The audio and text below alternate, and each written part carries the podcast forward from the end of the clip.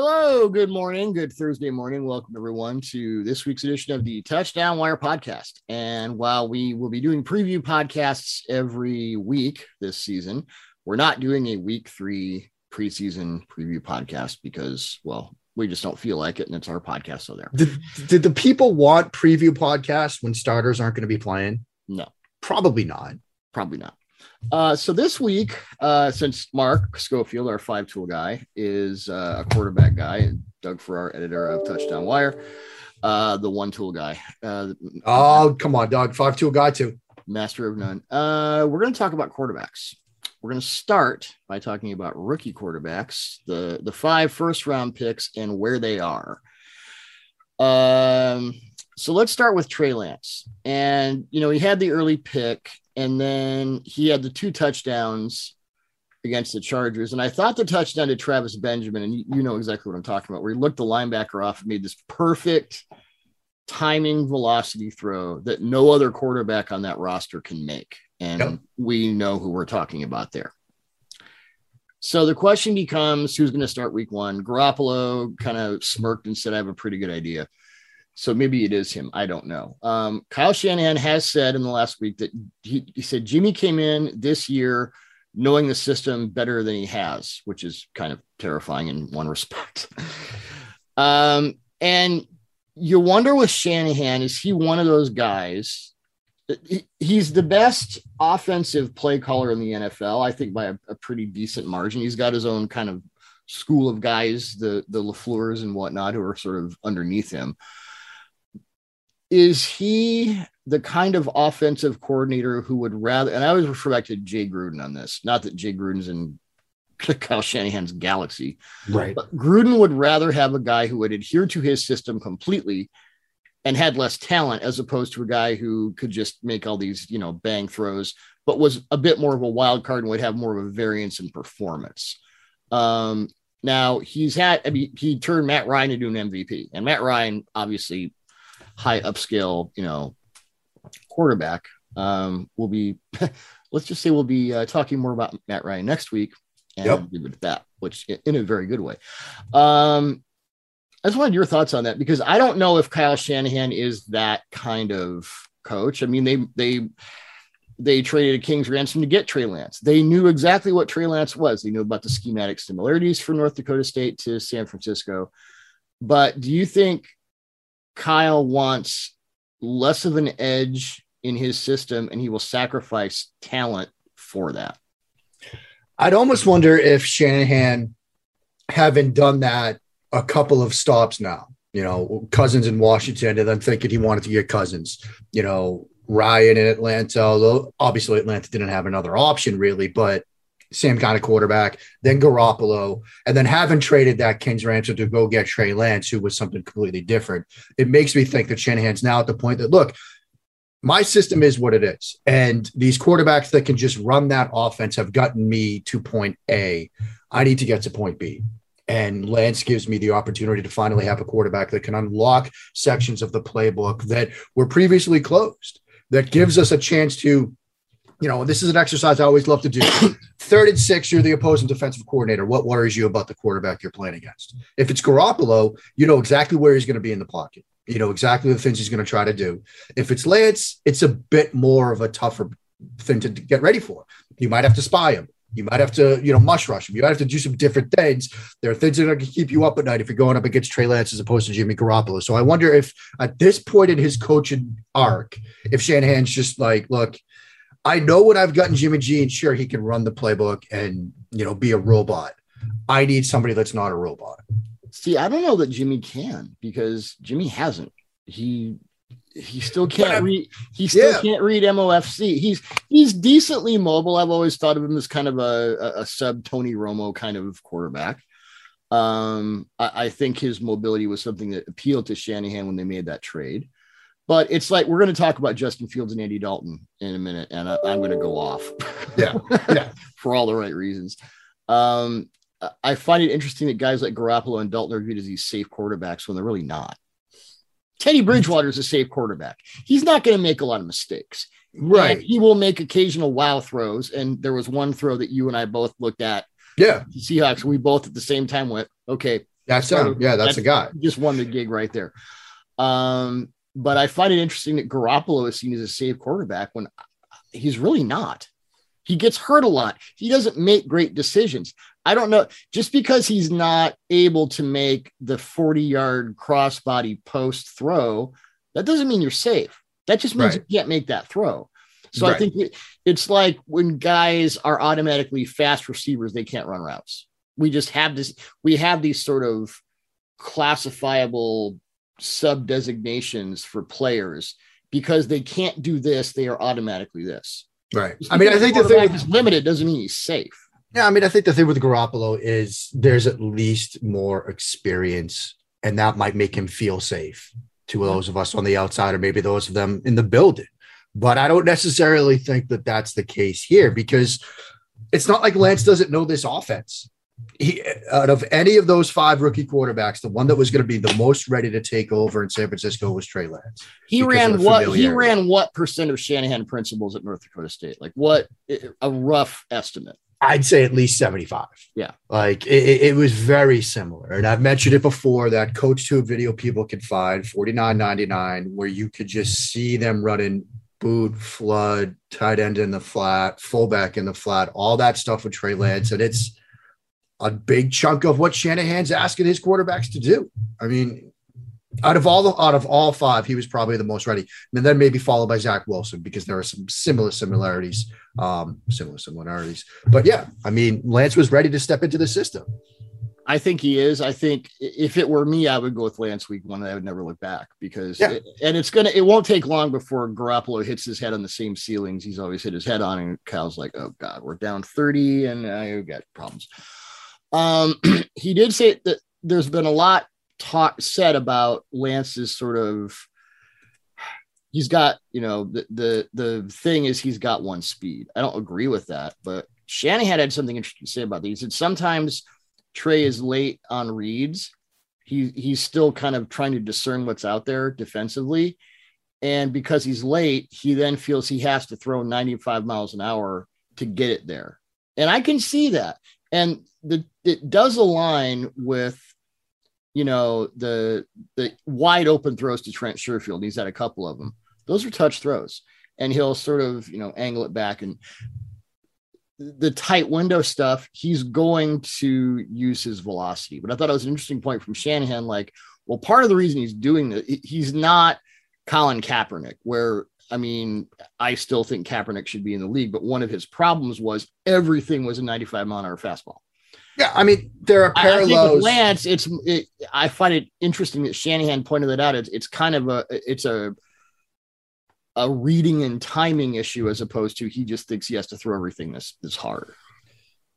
velocity, upper tier elite velocity for a young quarterback is a double edged sword because it could bail you out of problems, but it could also create problems that you've already let it can exacerbate problems that you've created with your mind because you think you have an extra half step or so to make reads and decisions, but that you can feel that you can sort of get yourself out of that hard situation just by dialing up a fastball. And the parallels between Trey Lance and Josh Allen are myriad and with good reason. And I remember Allen's rookie season, he would have trouble reading situations at times and he would think his fastball could get him out of it. You look at Lance's interception against the Chargers, for whatever reason, he's got corner from two, dig from one. The dig's open and he double clutches it. And then he's like, now I'm late. Now I have to yeet this thing in there. And the mechanics are off because he double clutched, he stepped, he's now throwing from a wide base. He's loaded up for it. And now the ball is by his hip when he has to then reset and throw. So he has, thinks it has to jam it in there at 99 miles an hour. And it's high. It's still a catchable ball, but it's high and it's intercepted as a result. That velocity is a good thing at times, but it's a bad thing at times. And if it becomes a crutch, that prevents him from getting his mind to where it needs to be, that could be a problem. But yeah, I can understand exactly what Shanahan's talking about there. Based on because I mean, we're not pooping on North Dakota State here. His his most the, the the defense that gave him the most trouble in college was Central Arkansas, and now you're in the NFL. I mean, Yeah. it, it, do you see that when you watch him now? I mean, I I really don't. I don't. I don't look at him. Oh my god, he's just completely overwhelmed and in over his head. No, no, no, no, absolutely What I see not. is a guy who makes mistakes, and what you want to see is can he recover from them, and that's Right. what he does. and that's why You his game against the himself. Chargers was impressive to me because he had the early interception, and then you see him sort of come back and learn from that. The two touchdown passes later, the manipulation of underneath defenders, whether it was the touch, the second touchdown, or even the first touchdown when it's low red zone, it's a zone coverage, and he's moving 31, who had a rough night uh, with his eyes. Um, that's the bounce back you want to see. It's similar to I know we're going to talk about Justin Fields, and everybody talks about the protections and him getting ear hold by 59. Later the game, slot quarter blitz, he replaces it immediately with a slant. He's learning too. So that's what you want to see from these young quarterbacks. You're gonna make mistakes. Playing quarterback isn't easy. If it was, everybody would do it. Can you learn from the mistakes and apply those lessons later in a drive, later in a game, later in a season? I've seen it from Lance. I've seen it from Fields. That's good signs. I know talking. I got to watch tape with Joe Montana a few months ago, which you know still Right. Yeah. yay. Um, and he talked about, and he's talked about this before, the confidence he had because he knew that something was going to be open because Bill Walsh is designing your playbook. Yeah. I, I think over time Lance is going to have that same confidence. Like, you know, I got the best mathematician in the game. Someone's going to be open. Yeah. I- I Exactly. just have to throw it, wait for it, you know, throw it where it's going to be. Um, I think that helps a lot. So let's talk about Justin Fields. Okay. Uh, Kyle Brandt, good morning football. Yep. Uh, I, I could not possibly agree with this more. I'm just going to play some of it. Um, this is Kyle on Good Morning Football this morning. And just uh, bravo. I'd like to see a handoff to David Montgomery, a handoff. And then on the next play, I'd like to see play action and a throw to Allen Robinson. I'd like a fade down the left sideline. And I'd like to do it behind Cody Whitehair and James Daniels, their starting guards, but I'm not going to see it because Justin Fields is not allowed to play with the Bears starters, hasn't been. Tell me what's wrong with this picture. Uh, Trevor Lawrence, first team offense. Justin Fields, no, no first team offense whatsoever. Zach Wilson, first team offense. Mac Jones, first team offense. Trey Lance, first team offense. Justin Fields, not allowed. No snaps, no time out there with the first teamers. He's throwing to guys who are going to be real estate agents this fall. And why? Why? Because he's behind Brett Favre or Alex Smith or even Jimmy Garoppolo? No, he's not allowed to play with the first team because heaven forbid anyone rock the boat that's captained by Andy Dalton, who That's all I'm going to mention. Andy Dalton. That's how I'm going to say his name from now on. I, I think Fields' performance. It's an important thing that that Kyle said. His performance has to be seen in that context. That he is the only one of these first rounders who is not allowed. Think about that. Not allowed to play with the first teamers. I mean, I- It's it's mind boggling. And and here's the other thing. as I said on Twitter. I can't wait to see what Brian Daboll does with uh, Fields. Yeah, yeah, yeah, exactly. Um, even if you were going into the season with Andy Dalton as your week one starter, which is a separate discussion, which I think we both which I think too. I think that was sewn up no matter what. Yeah. Because Nagy's trying to save his What job. happens if on the first drive of week one, Andy Dalton tweaks his knee? Then what happens? Justin Fields has to come in, right? Yep. And play with the ones. How prepared is he going to be in that moment if he hasn't had time to get on the same page with Allen Robinson, to sort out protections with Cody Whitehair, to get Well, on the, same page? Yeah, just to interrupt, the protections are incredibly important because Right. when you have protections for a quarterback who runs the way Fields does, yeah, I mean, Dalton's somewhat mobile. Trubisky is somewhat. You've never had a quarterback like this before. Right. He's, he's Cam Newton. He's Yeah. you know he's Colin Kaepernick. He's that level of mobility. Um, two Kaepernick mentions. Good luck in the comments this week. um, you have never protected. The protections are completely different for quarterbacks like that. Right. So, Right. Russell Wilson, right? What's what's with one of the bugaboos oh my Seattle? god, yeah, Like knowing where Wilson's going to be on a given snap. And so for these guys up front, they have to get familiar with, okay, we're blocking this protection. We got a four man slide or a three man slide or whatever. We got to know where Fields is going to be in those moments. You, if, if he's going to be your backup in week one, you got to get him ready in case that happens. and you're Allen Robinson, you're Darnell Mooney, you're whoever. You have never done these scramble rules before. Right. How do I break? We Right. were talking to Doug Baldwin about this years ago, and the work that he and Russ put in in Seattle to make sure and align. Okay, my guy just broke off. I now run this route. It, it's so and and Dougie was a master at it, and that's why because you put in the work. So yeah, Dalton, you know, tweaks his knee or throws four picks. I, I, I think if Dalton threw four picks, it wouldn't matter. They'd keep him in there. Right. Um, And, and that's just from the backup standpoint. That's just from the getting your team ready top to bottom to go. And I know there's that old saw about, you know, the Ted Macho brought a quote about, man, and if we don't practice bleeped, you know, if 18 goes down, we're bleeped. We don't practice bleeped. I, I kind of disagree with that. Like you have to at least get your backup ready, you know, and they have some spent 10 million on. Dalton. They spent 10 million on Dalton and drafted Fields in the first round to avoid bleeped. Yeah. Bleeped is out the window. Bleeped is not an excuse. Well, now they're setting themselves up for bleeped. Yeah. And I and I, I don't understand it at all. And the other thing is this: if you really want to get a fair evaluation of your rookie quarterback, you get him with the ones. Like, how is it a fair evaluation process of Justin Fields to understand where he is and what he needs to develop? If he's throwing to guys that are going to be backups, the guys that are going to be special teamers, and he's throwing against guys that are going to be backups and special teamers, and he's being blocked by guys that are backup and special teamers, I don't understand how that's a fair evaluation process. I don't get it at all. It's one of two things. Either we don't want to get him killed behind this offensive line. Well, then put the freaking starters in. Yeah. Or this is Nagy tying his boat to Dalton and ginning it up. And I'm not going to say it's sabotage. I'm not going to go that far, but he has a, a decided interest in making Dalton look as good as possible to forward his own sort of internal dialogue saying that Andy Dalton's the guy who's not going to get me fired. I'm worried that Justin Fields is going to get me fired because, Yeah. again, the variance.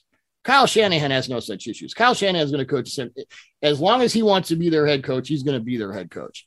Yep. Um, Matt Nagy, no, he's he's got issues. Ryan Pace, they got issues. So I could easily see them. You know, we know what we have with Andy. We know what he is. We know what he isn't. We can manage this. The idea that you need to see Andy in the regular season to understand what you have in him. Who was it? Was it Mitchell Schwartz who came out and said, if you don't know through two preseason games and you know three weeks of training camp and all this time what you have in Andy Dalton, then what are you doing out here? He started what 11 games for the Cowboys last year. I think so. Uh, let me see here. No, because I think it was actually less than that because he had the He started. against He started nine games. Yeah. Um, you know, did what he does. He Yeah. 14 touchdowns, eight interceptions, completed 65% of his passes. Reasonably efficient, completely unimpressive. And Dalton's another guy who, you know, people see him as a safe quarterback. I swear to God, it, AJ Green had to be like Gumby with the catch radius for years. Um, so again, the the average quarterback is not who's a safe quarterback. I don't understand what what they're doing in Chicago. And when when Kyle Brandt brought up the fact that he's not allowed, it's not like we're we're varying this, we're varying that. He's not allowed to play with the ones. What kind of bullshit is that? It's it's it's cutting off your nose to spite your face. It- Yeah. it's just not smart.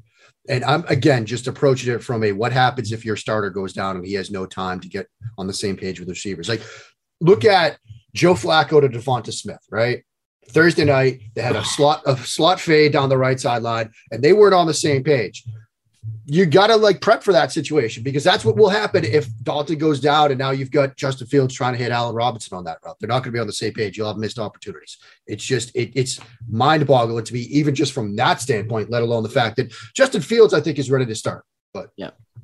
Or Bill Lee, the old Red Sox pitcher, uh, wrote in his autobiography the wrong stuff about Mike Cuellar, the old Orioles pitcher, and said, "You ever tried to hit an empty beer can for distance? That's how Cuellar pitched. That's how Flacco throws now."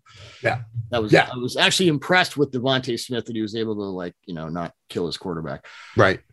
So yeah, Fields, I, and it. I mean, it happens in football. It happens. The thing that you're that the thing you do because you don't want to get fired is precisely gets you fired. get you fired. Exactly. It's like being afraid to be on the field because you don't want to get hurt. Well, what's the first thing that's going to happen?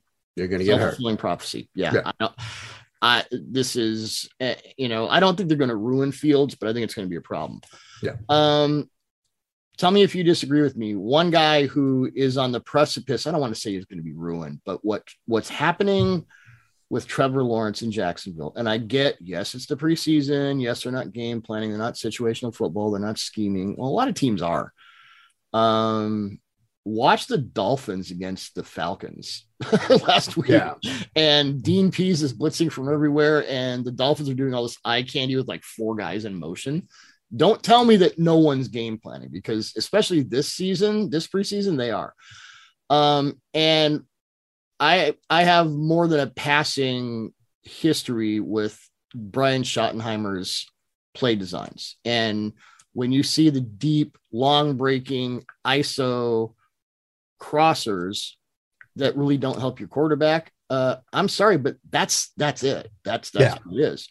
Um, and I was our you know illicit all 22 sources. I I was watching the overhead of Lawrence on every mm-hmm. throw for the last two weeks, and I actually did this on my vacation, which you know that's how weird I am. When he hits his back foot, there really isn't much open.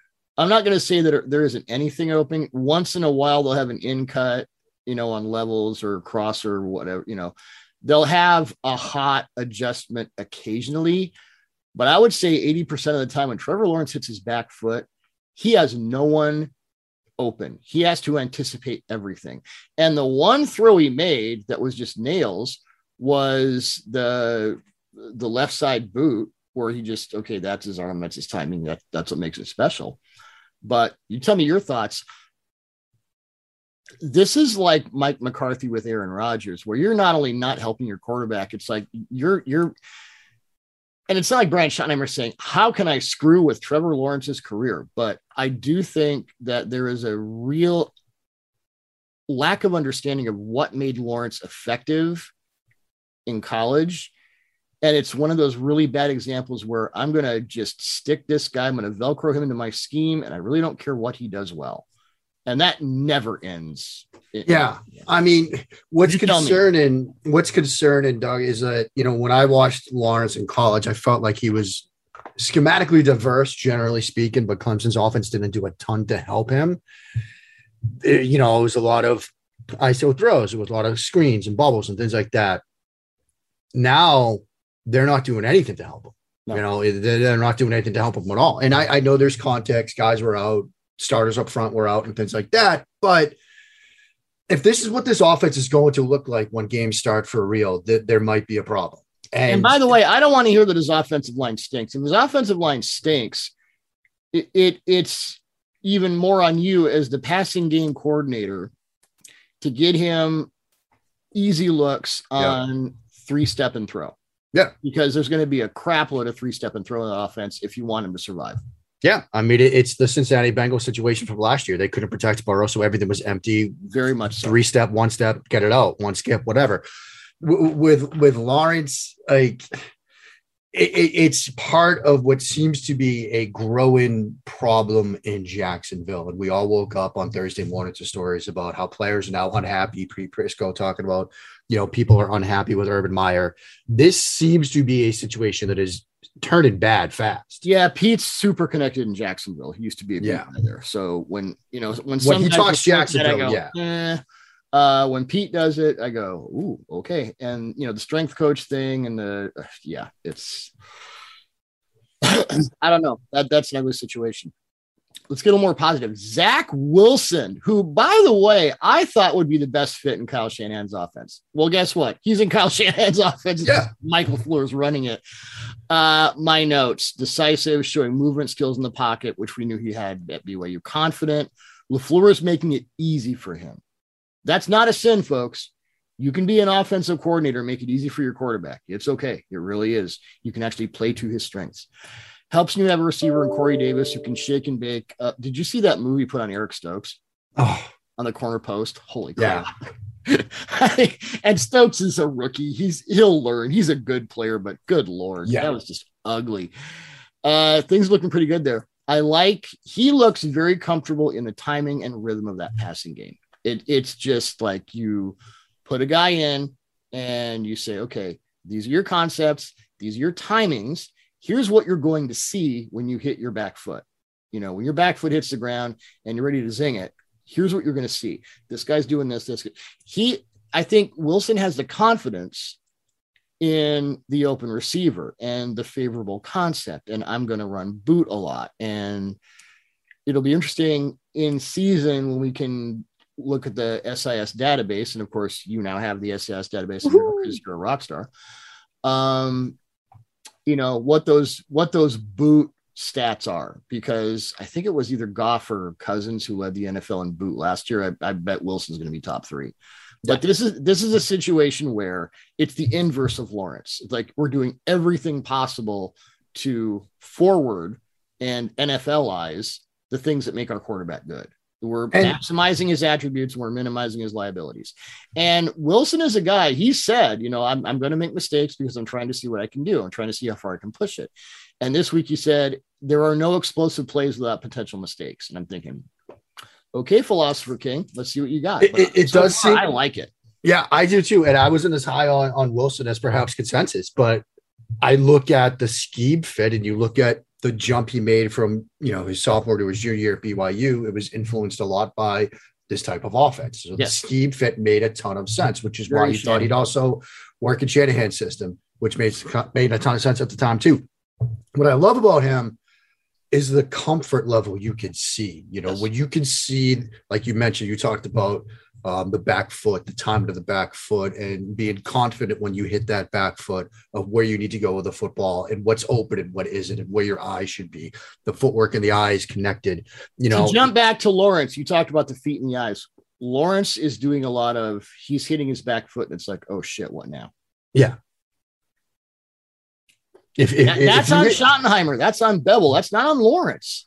Yeah, he, he I, can't he can't fabricate open receivers right. unless he just calls checks at the line and, and you know commits anarchy and tells his coaches to f off. He, he right. can't manufacture that.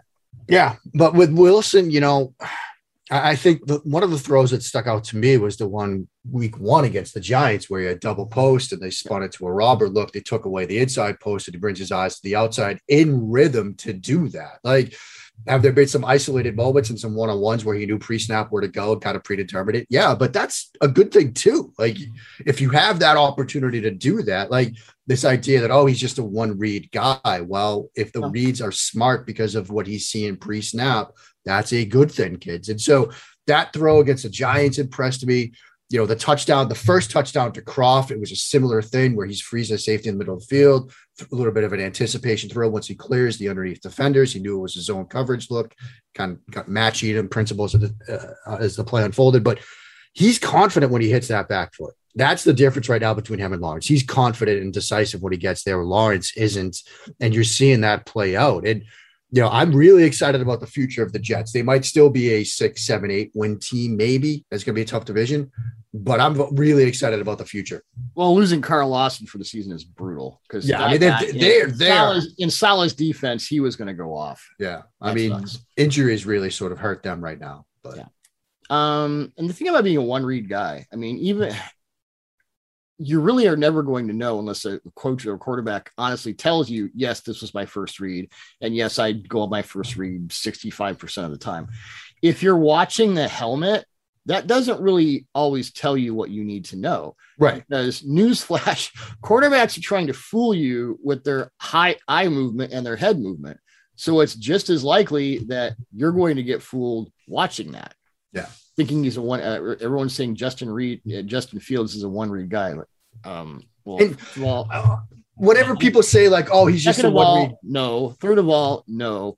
So when I hear one read guy, unless it's from the coach or the quarterback himself, I don't really even know what to do with that. Yeah, and and reads I mean, can happen unless it, unless it's an RPO like what you know. Yeah, if it's RPO glance, you know RPO every other play. Well, yeah, that's one read. Unless you have second and third read RPOs, which have been developed in the last few years. So even yeah. then, you don't know.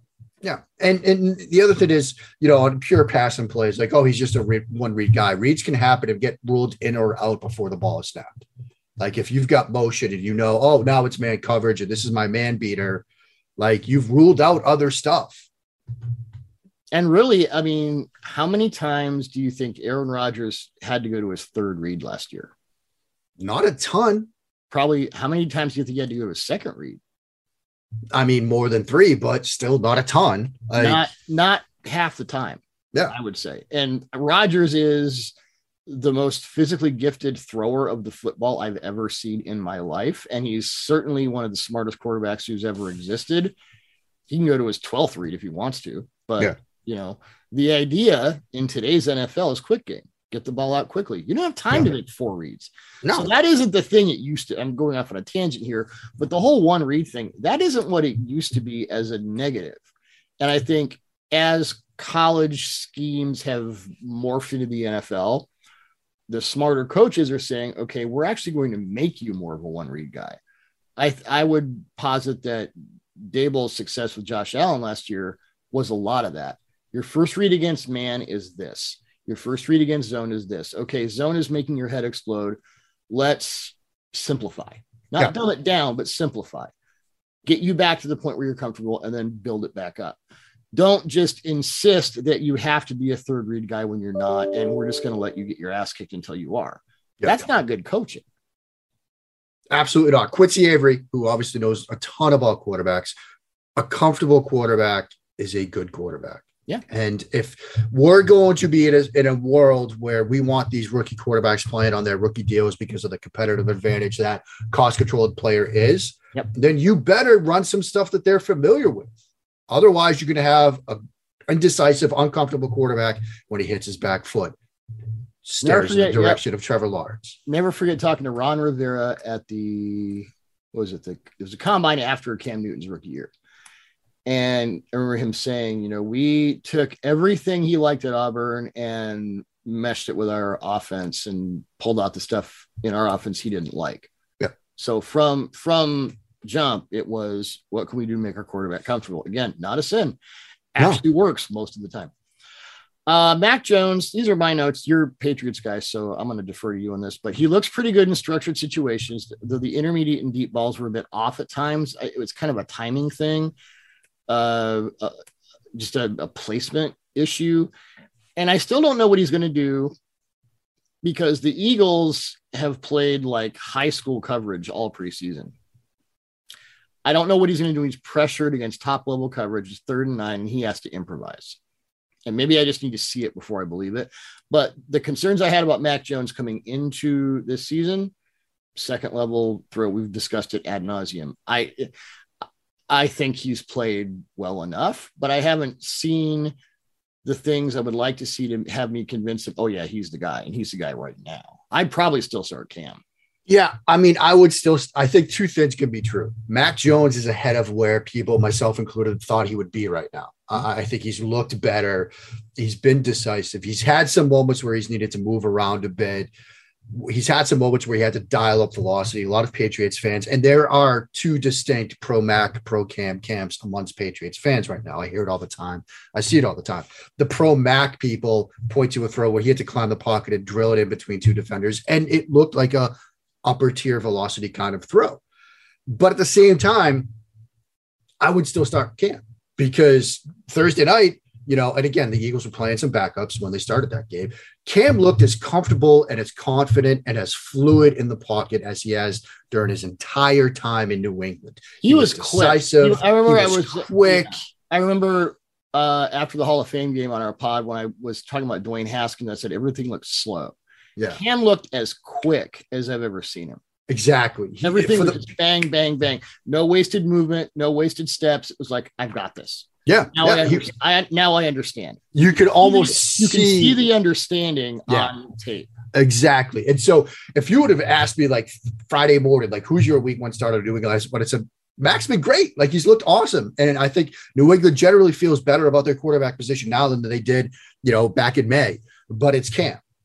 The Uh, COVID wrinkle And we've got to talk about, you know, you don't go off to uh, Billy It- Bob's COVID place. it's a it's a weird situation. You know, Belichick met the media today. He said the statement is what it is. There was no misunderstanding, but there was a misunderstanding. Apparently, I don't understand at all. Um, but he gave Mac an opportunity yesterday, you know, in the first day of joint practices to run with the one some more. Apparently, Mac looked great. Oh yeah, My it timeline by all accounts, he just ripped it up. My timeline today is again, Mac looks great. Um, he opened the door, Cam did a little bit. I still think Cam starts week one, but my mindset now in the Patriots quarterback situation is how long does Mac does Cam keep that job? One thing I'd like to see from the Patriots, uh, just to go off on a, another tangent, with Rhamondre Stevenson, who God looks like the second coming of Derrick Henry right now. Can we make that QB run game a little more interesting this year, please? I'm hoping. I'm mm-hmm. hoping. What I really want to see, and, and this is something that now I, th- I I was talking about prior to the Sony Michel trade. Now I think it's more of a possibility. A two running back package with Stevenson and White, Yes. because that fascinates me. Because Stevenson, for his size, has good feet. You Very could go. quick. He's not LeGarrette Blount. he- I I compared him to Stephen Davis. You have to go back Yeah. a ways. There's some stuff Yeah. on YouTube. We Yeah. don't have all 22 of Stephen Davis. The, the no 22 on YouTube will suffice. Right. Um, but you could go empty with that package. Yes. You could go two back with that package. You could go one back with that package. You could do a lot of different things. And and you know, we know the Patriots, we know Josh McDaniels over the years, they have found different ways to do different things with two running back packages with pony personnel. We all expected, you know, 12 to be their number, right? The two tight ends. Diante Lee, brilliant mind over pro football focus. He had a piece about I screwed it up. I don't know if 21 is the new 12 or 12 is the new 21 or whatever. Two running backs might be their second go-to package this year after that 12 personnel package. Yeah. Well, McVay is turning 12 and a new 11, so why not? Yeah. Um, Yeah.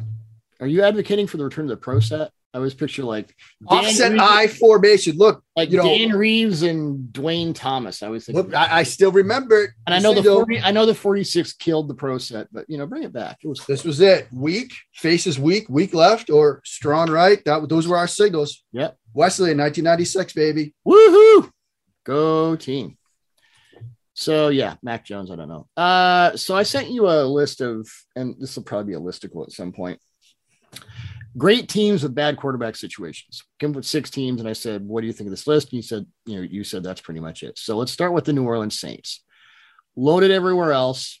Um, Taysom Hill, I thought, showed some things in week one of the preseason, and then he showed some other things. And I'm like, okay, yeah, okay, it's still, it's still Tebow-ish. Um, is there any question that Jameis nailed uh, the, the throws to Marquez Callaway? Well, the catch by Cal, the, the long, what was Yeah, the the, the post. Yeah, he's advocating for pass interference at the same time he's falling down and somehow making that catch. And then Shaquill Griffin is an above average cornerback.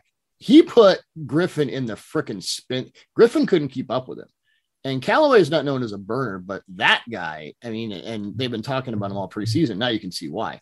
Is there any question to you that Jameis has this thing sewn up? And I think he has it sewn up for, you know, not in perpetuity, but through this season. And then the Saints can kind of reset and go, okay, now we're really dealing with post Brees. Let's find the new guy. yeah, Yeah, I think so. I think Jameis looked really good against Jacksonville. He looked comfortable, decisive. The issue with Jameis is when he's not comfortable, which is why that second touchdown, the like zero blitz, drift and fade, um, was nice to see because he had to do it sort of under pressure. So yeah, I think he's got that job. Probably we're still gonna see Taysom Hill because Sean Payton with the broccoli into our mouths, like, no, you're gonna have some Taysom Hill, please. You're still gonna eat it. Um, but yeah, I maybe would- I would year. rather sit at the table for nine hours than eat that broccoli, but Yeah. but that's that is what it is. Next year, you know, maybe they're looking at it and they say, you know, Desmond Ridder, Phil Jurkovec, like maybe you know they dip into the quarterback market, quarterback draft cycle next cycle. But I think it's Jameis this year, and they're going to see how it goes. or Jameis, because everyone talks about the LASIK, but we have to remember Jameis was he's had a year in the Sean Payton quarterback incubation factory. Yeah, and you know, Maybe he is the guy. Maybe it's 30 touchdowns and 15 picks. And we- yeah, I mean, I, I I think some people I know. I think you talked about it on the timeline. I think Nate Tice talked about it on the timeline. You know, maybe the idea that Jameis and Bruce Arians were a good fit wasn't quite right. You know, because Oh no, no, no! It, it was not. You never, you never give a YOLO guy that much vert. Yeah, eh, yeah, and- especially a young YOLO guy. You don't give Ryan Fitzpatrick that much vert. You just Yeah. don't. yeah, and, and maybe the fit with Payton is just a better fit for Jameis because you're going to have those shot plays like that post over touchdown to Callaway, but you're also going to have some other stuff that's more schemed open that he could be comfortable and decisive running rather than look, I'm just going to make something happen with my arm here. Well, I'll say this, and it, uh, it a tape piece on Taysom Hill quarterback um, last week, and this is not breaking news. Sean Payton is utterly brilliant at getting people open. Yeah, especially zone busters. He would just come back your ass to death. Here's the curl. Here's the comeback. Here's the option slant, and it's just you know wherever you getting back to that level of comfort we talked about with Shanahan and Zach Wilson, you know your guy's going to be open because your your route designer is brilliant. I, I, think Trevor Lawrence would give half of his first year salary for that right now because he doesn't. Oh, absolutely. Um, which is a you know considerable number. It is. Uh, so the Broncos, Teddy Bridgewater over Drew Lock. I do not disagree with this at all. And the funny thing is, when we talk about um, and Andy Dalton or a Jimmy Garoppolo as a safe quarterback, everyone looks at Bridgewater as this sort of like enormous downgrade. Well, downgrade over what? The Broncos have thrown like eight different quarterbacks against the wall since Peyton Manning retired, and none of them have stuck. And they've all kind of splattered against the wall. Um, so describe the I was watching it at Lake Chelan on vacation. And I don't know where you were watching it, but the fourth and five throw it was vacation. Jeudy on the crosser and you and I independently of each other went, that throw is going to make Teddy Bridgewater the starter. So going because you you we both wrote about it yesterday. Yeah, and you know it was a Mills-ish design where you had KJ Hamler inside slot receiver running the post, Jeudy outside on the dig on a fourth or five situation, cover one, deep safety stays deep. Bridgewater knows he has man coverage. Pocket starts to collapse around him. Eyes up, eyes downfield. Doesn't drop the eyes. Calmly climbs the pocket and just rips a pretty good velocity throw on the in cut on time in rhythm, still even being pressured. And I thought, you know, two things stood out. One, it was just the fact that Bridgewater was able to make that read, that throw with the collapse in pocket. But two, it showed you the potential of this offense because, you know, what's the theme we're discussing here? It's good rosters with bad quarterback situations or with iffy quarterback situations. Denver can run out an 11 personnel group of Hamler, Jeudy, Courtland Sutton, Noah Fant, Williams and Gordon at the running back spot, and an improved offensive line up front. That's a pretty good group. You and have a you, you have a rookie running back who I'll say it again. Javonte Williams is an unholy combination of Marshawn Lynch and Nick Chubb. And he's already blocking his ass off. He's going to be on the field a lot. And if you've got 11 personnel, I mean, your linebackers are just not liking life at all. The two things that impressed me about that throw he didn't make the, and this is kind of Teddy's career in a nutshell. He didn't make the hero throw to Hamler over the top. He wasn't saying, "Let's see how how cute I can get with the with the overhang safety."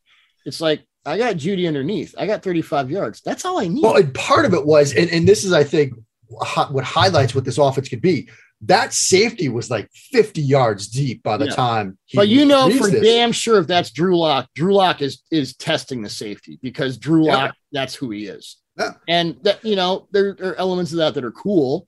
There are also elements of that that are going to get you well um, benched. So yeah. there you go. But if you're if you're Moon, if you're that free safety, put yourself into his cleats right now. You've got Hamler on the slot running the vertical right at you. With his speed, you've got to stay deep. Yeah, you take the over. Jerry, you can't take the under because it's a touchdown. Yeah, that's the potential of this offense, and especially so, when you're playing cover one. Yeah, and so it's, it's single high man. You yeah. can't go underneath. You can't. Yeah. And, and, and your and, only hope is to replace to somehow, and you're not going to do it on a you know a yeah, you're not going to cut call out. You're not going to replace you know have the rat replace the the it, that's just not going to work. Yeah. Um, and so, you know, that gets the potential of this offense. And also, look, people, Broncos Twitter has been tearing itself apart the past 24 hours, but people have posted the like shot by shot graphs of both quarterbacks, Bridgewater and Lock last year, completion percentage to every area of the field. And for most part, Bridgewater's completion percentage was better even on throws downfield. For yep. so for all the idea that like Bridgewater's just like check down Charlie, he'll pick his spots but he's been effective when he attacks downfield. And in this offense, with these weapons, like you can check the ball down to Sutton on a crosser or Hamler on a pivot route or Jeudy on a shallow and probably be pretty successful. I like the touchdown pass to Hamler because uh, Ugo Amadi was blitzing. And I'm sure watching Seahawks tape, Teddy knew that they were not going to replace the blitzing safety. And it's why the Seahawks get killed when Jamal Adams blitzes and Jamal Adams doesn't get there. Uh, that I think they give him a pass rating of like 326. It's not good. Um, but I think with Bridgewater, he's at the point of his career, he's under no illusions about what he is and what he isn't. And he's perfectly Right. happy. You know, I'm not, I don't have Aaron Rodgers or talent. I'm not running around like Lamar Jackson. That uh, that's fine. I'm perfectly happy to play within a system and be a point guard, distributor, whatever you want to call it. Um, you can still be a shot caller in this league. And the thing about Bridgewater is, as I wrote yesterday in the tape piece, sort of analyzing this decision to make him the starter, it's really nice to have a quarterback who can do unusual things with his arm. It is necessary to have a quarterback who can play within the structure of your offense. Yeah. And right now, Drew Lock, for all his physical gifts and for all, I mean, he's including the preseason and last season, nine touchdowns, no interceptions on play action. What does that tell you? It means that it, unless he has a displaced defender, he's kind of lost. And so you're going to run play action all the time? Well, I guess you could, but and it's not like lock will it's like the light will never go on, but it may be kind of a Jameis thing where it's going to take a while and it's going to take more than one team and the right system to get it done. I don't disagree with this decision at all. I think when you've got and let's go to the whole, you know, they should have taken Justin Fields. Vic Fangio runs a very specific type of defense and it's usually one corner. I mean, it's a lot of quarters. It's, you know, some a lot of stuff Brandon Staley does. He got from Vic Fangio. We know this. He likes to run his outside corners, one posting up and one off. We've got Kyle Kyle Fuller, who we had in Chicago, one of the best off zone and man because you can play off man. He's that guy. He can play 10 yards off and get it done. On the other side, Vic wants a guy who will get in your face and just bust everything up. That's usually going to be to the hot side because you want to disrupt that quick game receiver. Well, that's Surtain all day. Yeah. So I think Vic is looking at his defense, and they just gotten Bridgewater right before the draft, I think. Like, well, this is the guy I need to perfect my whole coverage. That's as important to me as getting, you know, the quarterback with upside. I already have a quarterback with upside, and I don't know what to do with him. So let's get the, you know, the veteran.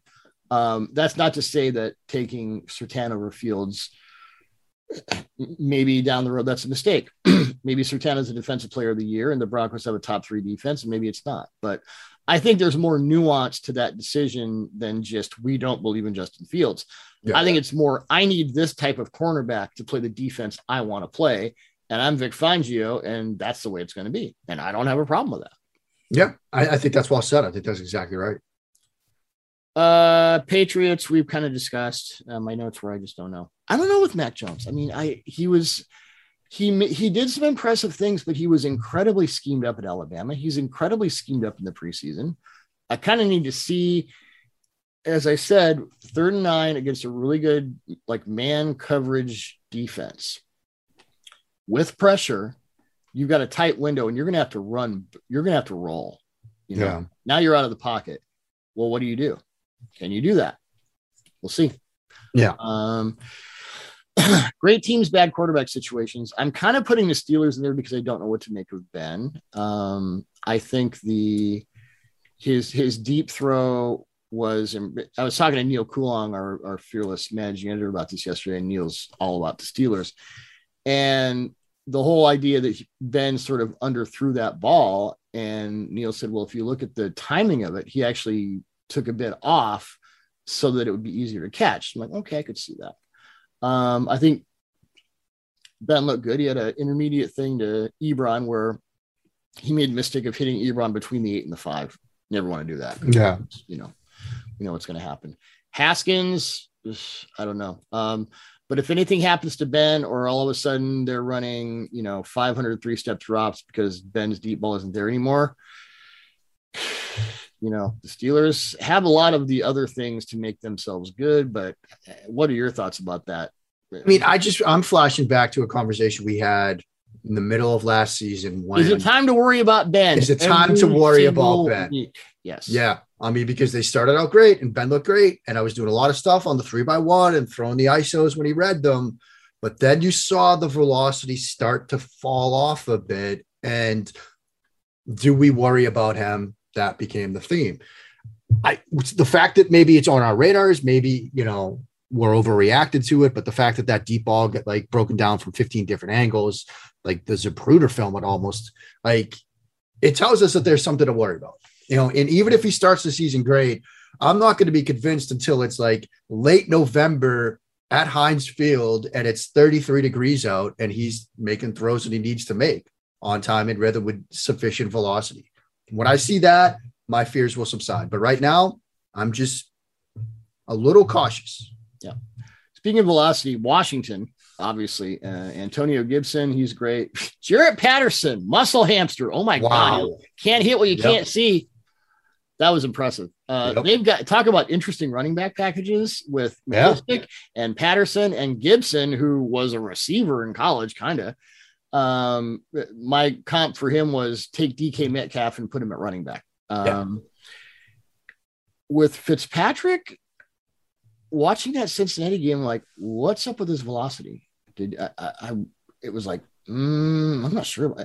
Is he just you know throwing underneath? But it, it you know, it, like with, with Cam and the comfort and how everything was quick, or you know, um, Haskins and how everything was slow. I think Fitzpatrick looked slower and less willing to just you know zeke that throw in than I thought he might be. Yeah, I, am not saying it's a it's a precursor to some disaster in season.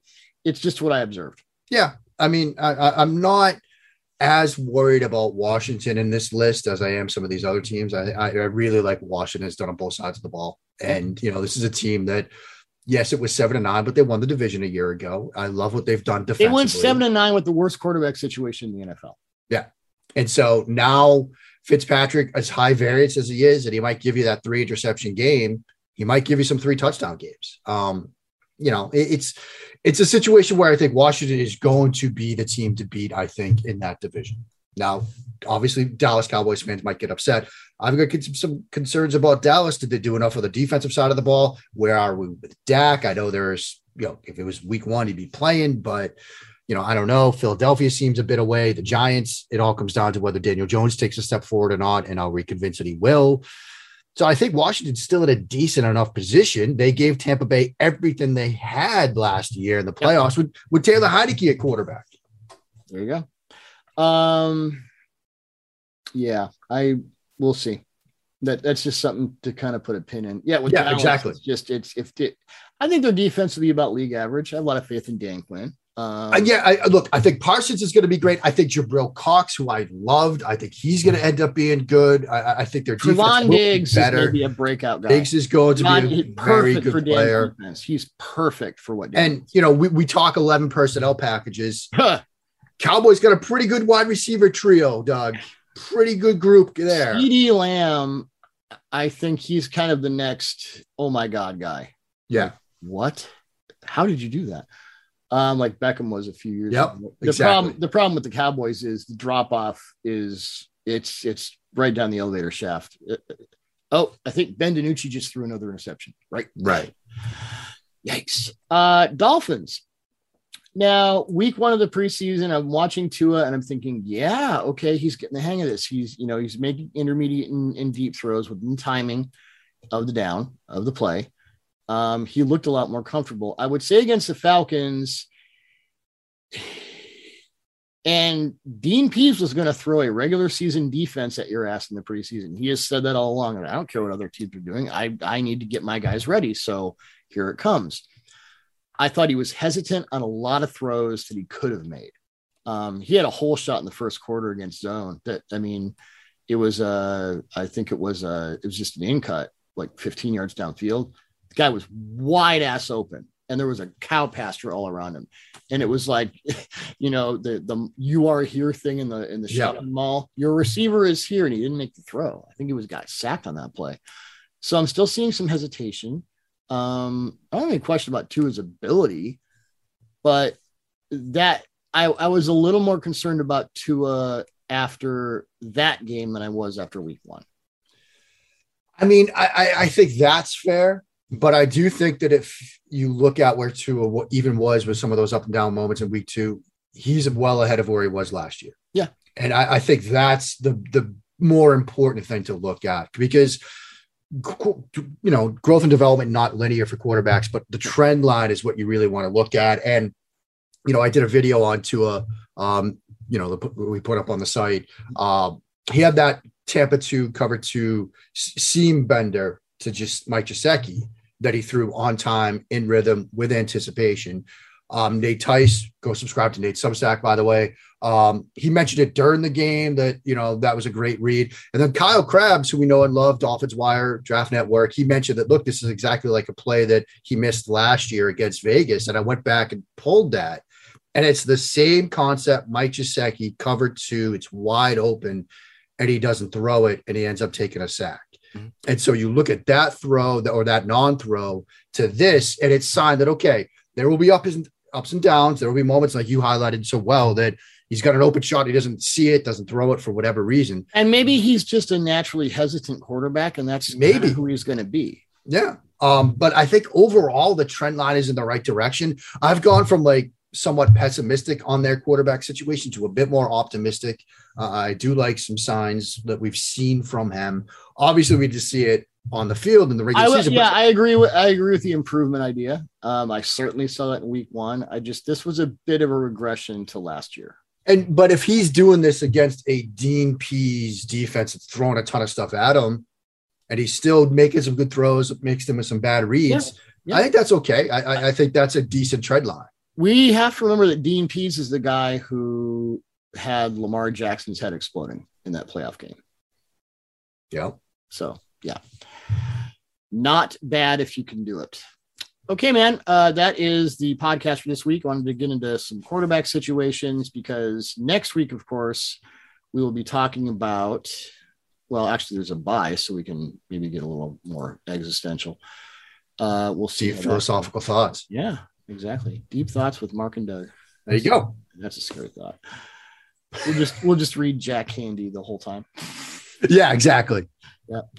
All right, man. Good stuff. And uh, we'll keep it rolling on Touchdown Wire, and we'll talk to you next week.